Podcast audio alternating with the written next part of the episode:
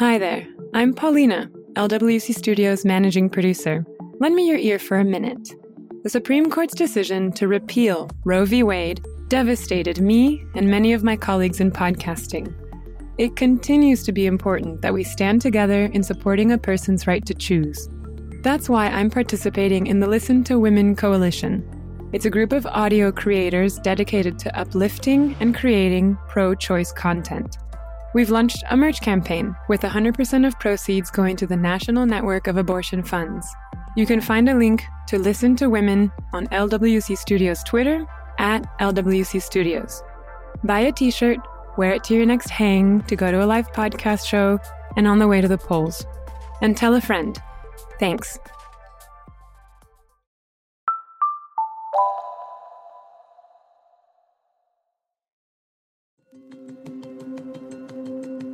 I'm Mitzi Miller, and this is 70 Million.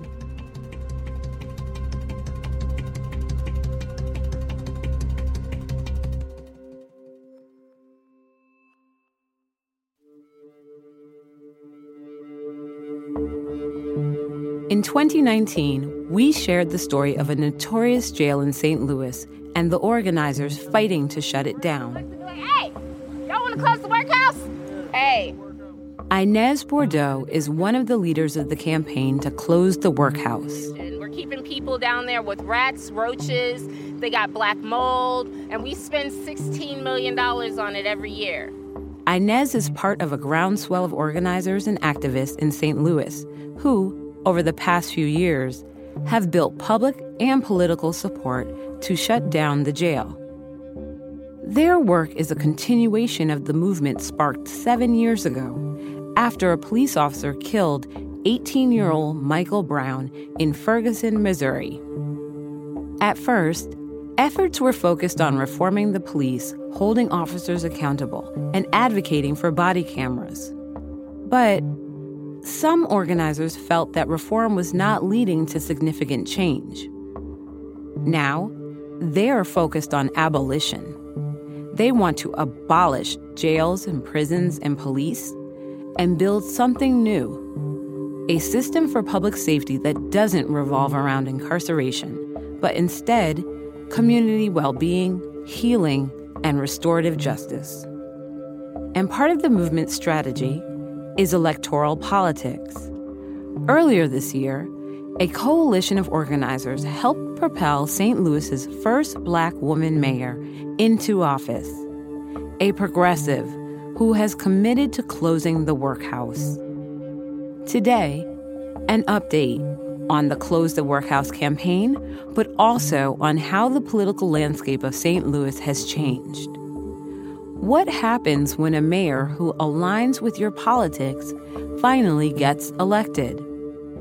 And what happens when you go from agitating on the outside to working with those in power?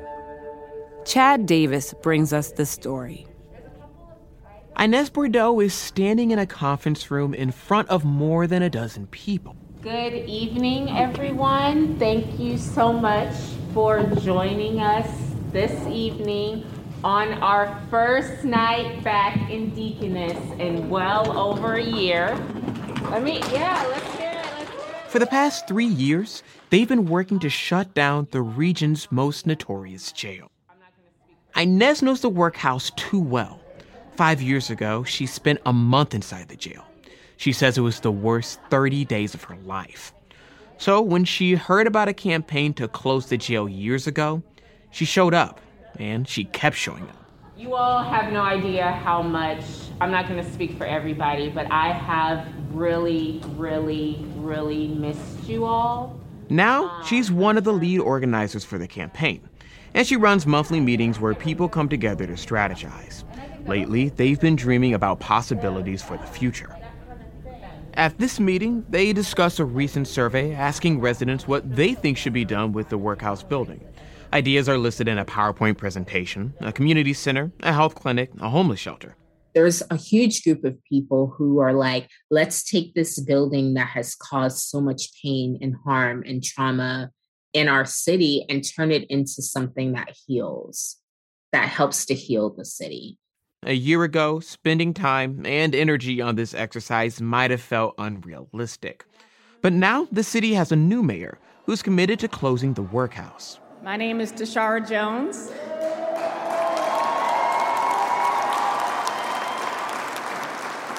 Let, let, let me back up because I got to pay honor to my mama. My name is Tishaura Onita Jones. Tishaura Jones was sworn in this year. She's the city's first black female mayor, and she ran a progressive campaign with grassroots support. That I am standing on stone that was not built for me. I am speaking in a rotunda that was never envisioned, that never envisioned my ascent to mayor. I'm going to walk into an office that my ancestors could have never imagined me working in, but I'm here.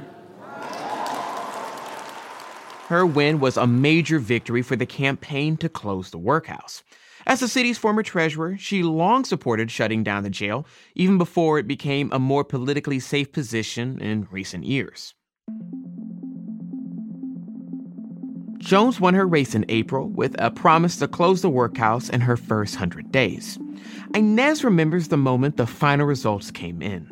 We all got on a Zoom call and we just cried and celebrated because we knew what having, you know, Tishaura as mayor would mean for one, our work, the work that we do to build, you know, political power for Black folks, to, you know, close the workhouse, to defund the police, to build the St. Louis that we all deserve we knew that it would be a lot easier to fight, not just fight for, but achieve those goals if we had someone who was like minded. Within months of the new mayor's inauguration, the workhouse's budget was zeroed out, and all remaining detainees were transferred elsewhere. The Jones administration also cut nearly 100 vacant police positions and put that $4 million towards social services, including an affordable housing trust fund and victim support services.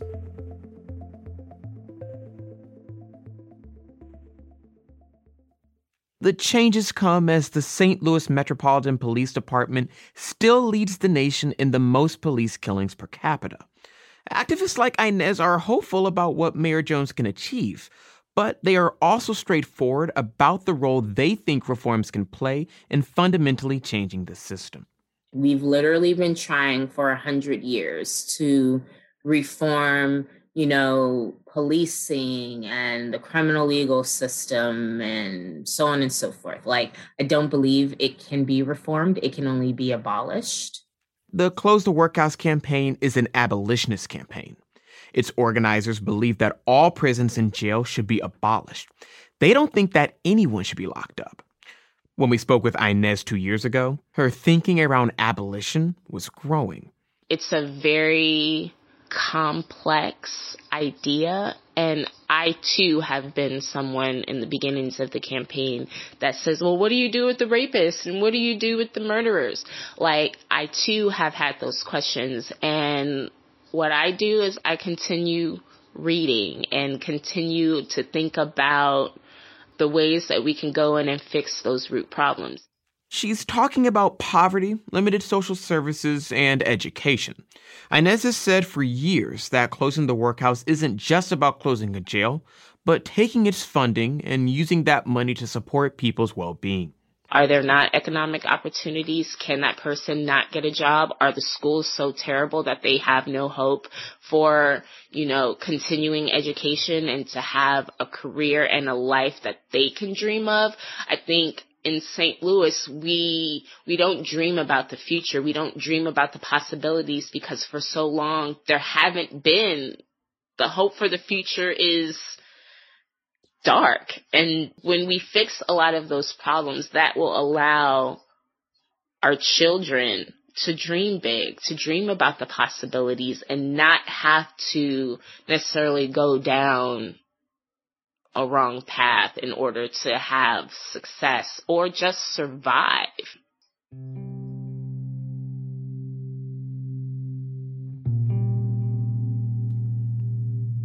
Four days after Mayor Tishaura Jones took her oath of office, she stood outside the workhouse in front of a podium for a press conference. She removed a face mask that read Black Lives Matter and addressed a group of reporters. Good afternoon. She had just toured the city's two jails. Alongside her were the city's prosecutor, Kim Gardner, and activist turned U.S. Congresswoman Cori Bush. Bush stepped up to the podium. We walk away from this taking with us, listening to people say, free the slaves, listening to people say, I want to be able to have water so I can go to the bathroom. I don't want, you know, like there's feces on the floor and I still get a tray. The people that are saying that the food is coming so cold when we get it every single day. Also, what- Everyone who spoke said they were outraged by the things they saw and the stories they heard. Mayor Jones reiterated her commitment to cut funding for the workhouse. And today, the interviews that we had with the detainees in both facilities confirmed that this is the right decision. Um, at the end of the day, people deserve to be treated with dignity and respect. As the daughter of someone who was incarcerated, this is personal for me. This is someone's father, someone's mother, brother, what we learned today, grandfather. They, their rights aren't being respected or protected.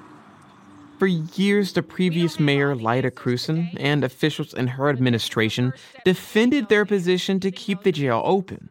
The former public safety director said people's stories about their time there were embellished. An organizer named Kayla Reed spoke next. I heard a story of a man who said his son was saving his allowance to try to bail him out of jail. A child knows that we should do better than what we are doing today. About seven years ago, Kayla was a pharmacy tech. But after Michael Brown was killed in 2014, she joined local protests and became an organizer in the movement for Black Lives. We are failing. The criminal legal system in this city is failing. The courts are failing.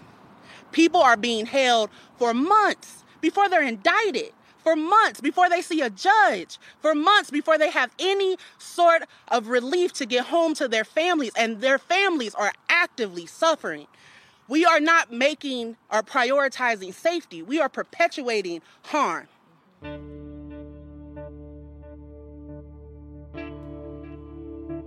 Kayla co founded and now leads Action St. Louis, a grassroots racial justice group started by black millennials, and one of the main partners in the campaign to close the workhouse.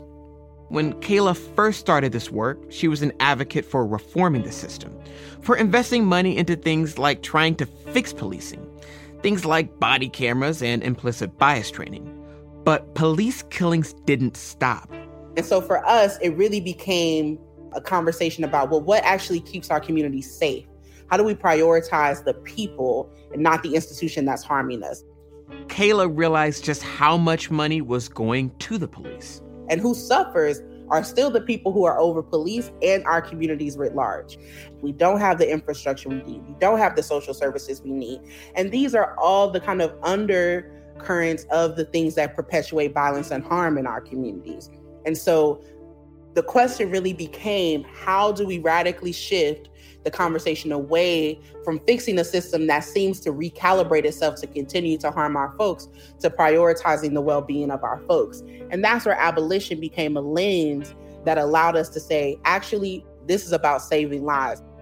Earlier this year mayor jones selected kayla to join her mayoral transition team it wasn't a point of victory for me to be on her transition team. I was actually surprised by the request, but I understood that in my understanding of my work, right, as a person who has leadership in an organization and, and, and perhaps some people see me as a leader in our movement, was to make sure that we just didn't get the victory of putting someone in the seat, but we get the victory of the things that we want to see in our communities.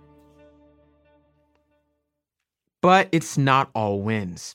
Less than two months after the workhouse was emptied out, over 100 detainees were moved back there from the City Justice Center, or the CJC, the other St. Louis jail. Over the past year, detainees at the CJC have staged several uprisings, drawing attention to their claims of abuse, poor treatment, and unsafe conditions there. Some of the city's alder people accused the administration of closing the jail too quickly and said that correctional officers and detainees would be faced with a significant burden. MSI was not closed, and there are still folks there, and we don't want anyone to be there. Uh, and we're going to continue to pressure this administration and organize the constituents to envision a world where we do not have two jails in this community. Kayla says she and other activists are playing a long game, though, and the election of Jones isn't the victory, but one win in a larger battle. It's not just about dismantling the bad, it's about building the good. And when we have the type of alternative responses, when you call 911, someone doesn't show up with a gun, someone isn't coming um, and, and not understanding the moment and, and using deadly force, when someone comes with care and support and the right, the adequate training to respond to a crisis that you are facing, those moments are wins. You know, those moments are wins.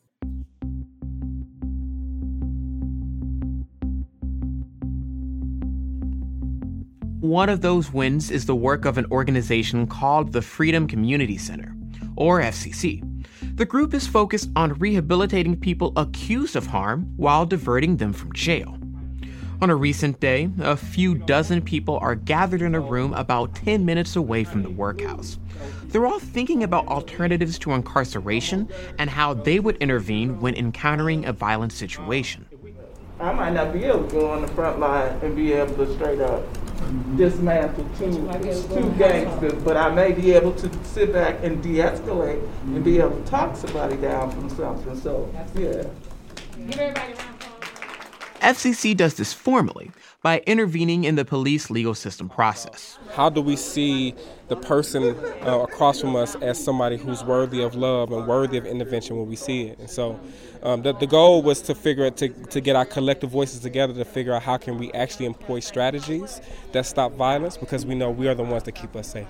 Mike Milton is the founder of FCC. He got into activism and organizing after he went to jail over a decade ago. Mike spent some time at both the St. Louis City Justice Center and the Workhouse. The experience helped push him into organizing. And it was so full at that time. This was like 2000, what, seven. It was so full that they had boats. We were sleeping on boats. Boats are plastic beds often used in jails. They can be easily moved and stacked on top of each other when they're not being used. And it would be four people to a cell that's really meant for two people. But then when I was released from CJC and from jail, I was also also recognized that I never wanted to be that low again. I never wanted to be in that jail again, ever in my fucking life. And if I could ever help somebody from avoiding CJC, avoiding the workhouse, then that's what I would want to do.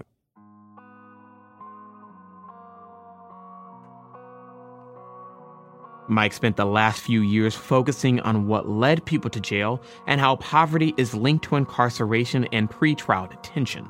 He started to think of incarceration as a system that can't fundamentally change. The symbolism that I often give is like this um, this idea of like a current, like a current in a river, right? Like you can swim all day long to fight against the current, but eventually you're gonna slowly move. I mean, you're gonna get tired and the current is going to take you away because it's just a it's just a current, right? The legal system has a current of incarceration. You can swim and try to change and bring in reform prosecutors, reform judges all day long, but eventually, because of that's how it's rooted, it's going to go in a way of, of co-optation and subjugation of, of in the imprisonment and caging of black people and poor people disproportionately. That's just what it is and what it's going to do. Mike used to work with the Bail Project, bailing people out of jail. He left earlier this year to start FCC, aimed at preventing people from getting caught in the prison system and prioritizing survivor centered therapy. Harm happens, someone calls the police, the police writes up a complaint of what happened. They give it to the circuit attorney's office. The circuit attorney decides whether they want to issue a warrant on a person. If they issue a warrant, then the police go pick that person up via SWAT or whatever, or even just the police, right? So that's the current system, and then it starts the pretrial and pretrial detention. Where what FCC does is that we divert early in that process, pre-charge and pretrial. And so right now, before the police is called, they have an option to reach out to us and we can intervene, right? Community from the community. Mike started FCC as a model to rethink public safety in the St. Louis region. When violent crime occurs between different parties, the circuit attorney's office, public defender's office, or community members can refer the case to FCC. If the person who experienced harm consents to the process, the accused person starts to work with therapists and counselors. The months long process also includes an anti violence curriculum FCC also assesses if the individual went through traumatic experiences in their own life that led them to perpetuating harm. If they complete the program, charges are dropped. The goal here is to create a system that rehabilitates the person who caused harm and to prevent incarceration. If we can prove that this model works with counseling and community accountability and restorative justice and investment, right? Now i can say this is a study this is not people are more than a study but we have studied this process we've seen the efficacy and now we need to invest into these type of solutions and take this money directly from the fucking prosecutor's office. Defunding the prosecutor's office might be a long way off. For now activists like mike need to work with the system they've got Mike talked a lot about meeting with the St. Louis Circuit Attorney Kim Gardner, the prosecuting attorney for the city. In 2016, she ran on a progressive platform centered around criminal justice reform in the city. Since then, she has faced criticism from all sides the police union, public defenders, and even within her own office. But Mike says it's about more than any one leader. His battle is with the entire criminal justice system and carceral model my fight isn't against Kim specifically. My fight is is against the role of prosecution. And one thing that I'm I'm thankful for, especially in the root of Ferguson, is that Ferguson really allowed shifted the political framework to where the people actually have power. Um, and so that's that's really what it looks like for Tishaura, for anybody. The dynamic we shift the dynamic to where the, the person is actually accountable to the people who are most marginalized, and that's the work of organizing. Seeing people move back into the workhouse is a reminder to Mike and other abolitionists that a single victory doesn't mean their work is done. Mike reflects on the day Mayor Tishaura Jones moved detainees back to the jail. He compared that with how he would have acted if former Mayor Lyda Krewson did the same. The former mayor was criticized by activists for not closing the workhouse during her tenure we have to put the same pressure on her that we would have put on Lyda, right? Regardless of of what her politics are, right? And so one thing that I do that that changes the thing is that if we did that with Lyda, she would push back and she would say, "Y'all don't matter." When when we say that and when we push back on Tishaura, she's saying, "Okay, let me listen." And that's the beauty of of having someone who's activist centered inside of room 200.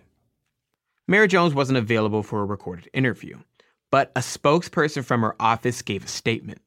In it, he said the workhouse will only be used temporarily, and that this plan allows the administration to expedite repairs to the CJC, the downtown jail, and render the workhouse obsolete more quickly while keeping detainees and corrections officers safe.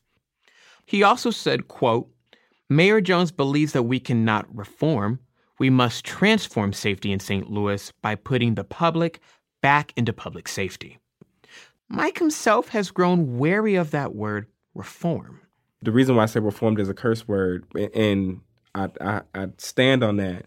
But at the same time, in the same way that we think about the defund the police movement, because that came from an abolitionist approach, reform is also a strategy to get to abolition, right? And so, yes, we need to fight for electoral politics around prosecutors because we also have to be responsible and mitigate harm right now for one soul that could be diverted from the legal system, right? Um, but then also, you know, we use that we use these reforms to be a model of, of what transformative practices can actually look like. I don't even say the word reform. They you this system cannot be reformed. Organizer Inez Bordeaux says she's focused on imagining new possibilities and bringing more people into the fight for them. So, part of the struggle with that is just like a constant education, a constant me saying over and over again, we can't reform this, we can't reform this, we have to abolish this because, and then laying out all the reasons why. I know that this way of organizing or doing it works because it's literally the same thing we did with the the Workhouse campaign. And people literally laughed at us. You know, they literally laughed and said, You can't close a jail. And we're this close to closing a jail. And we did that through just talking to people. In the past three years, organizers like Inez, Mike, and Kayla changed the minds of many St. Louisans about funding for jails and police, about the role of a prosecutor, about holding elected officials accountable to all communities. These organizers recognize there's still work to do, but now they have more clout and a blueprint to keep the momentum going.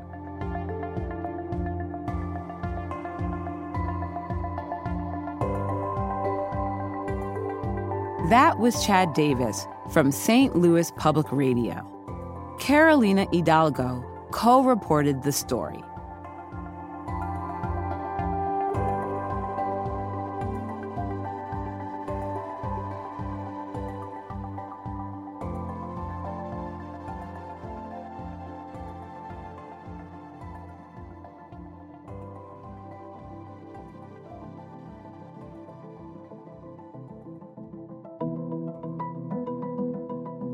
For more information, toolkits, and to download the annotated transcript for this episode, visit 70millionpod.com. 70 Million is an open source podcast because we believe we are all part of the solution.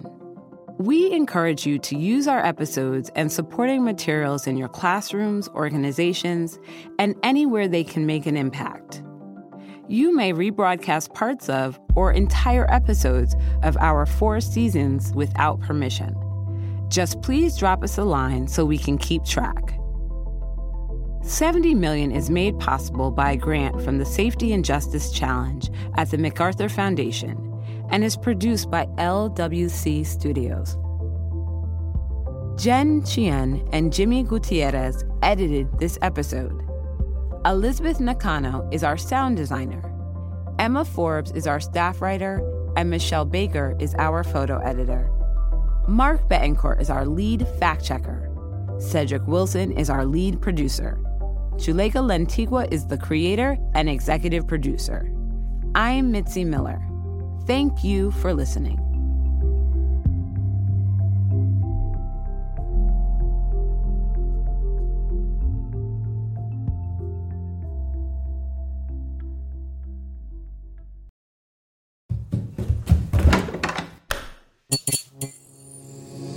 This podcast is part of the Democracy Group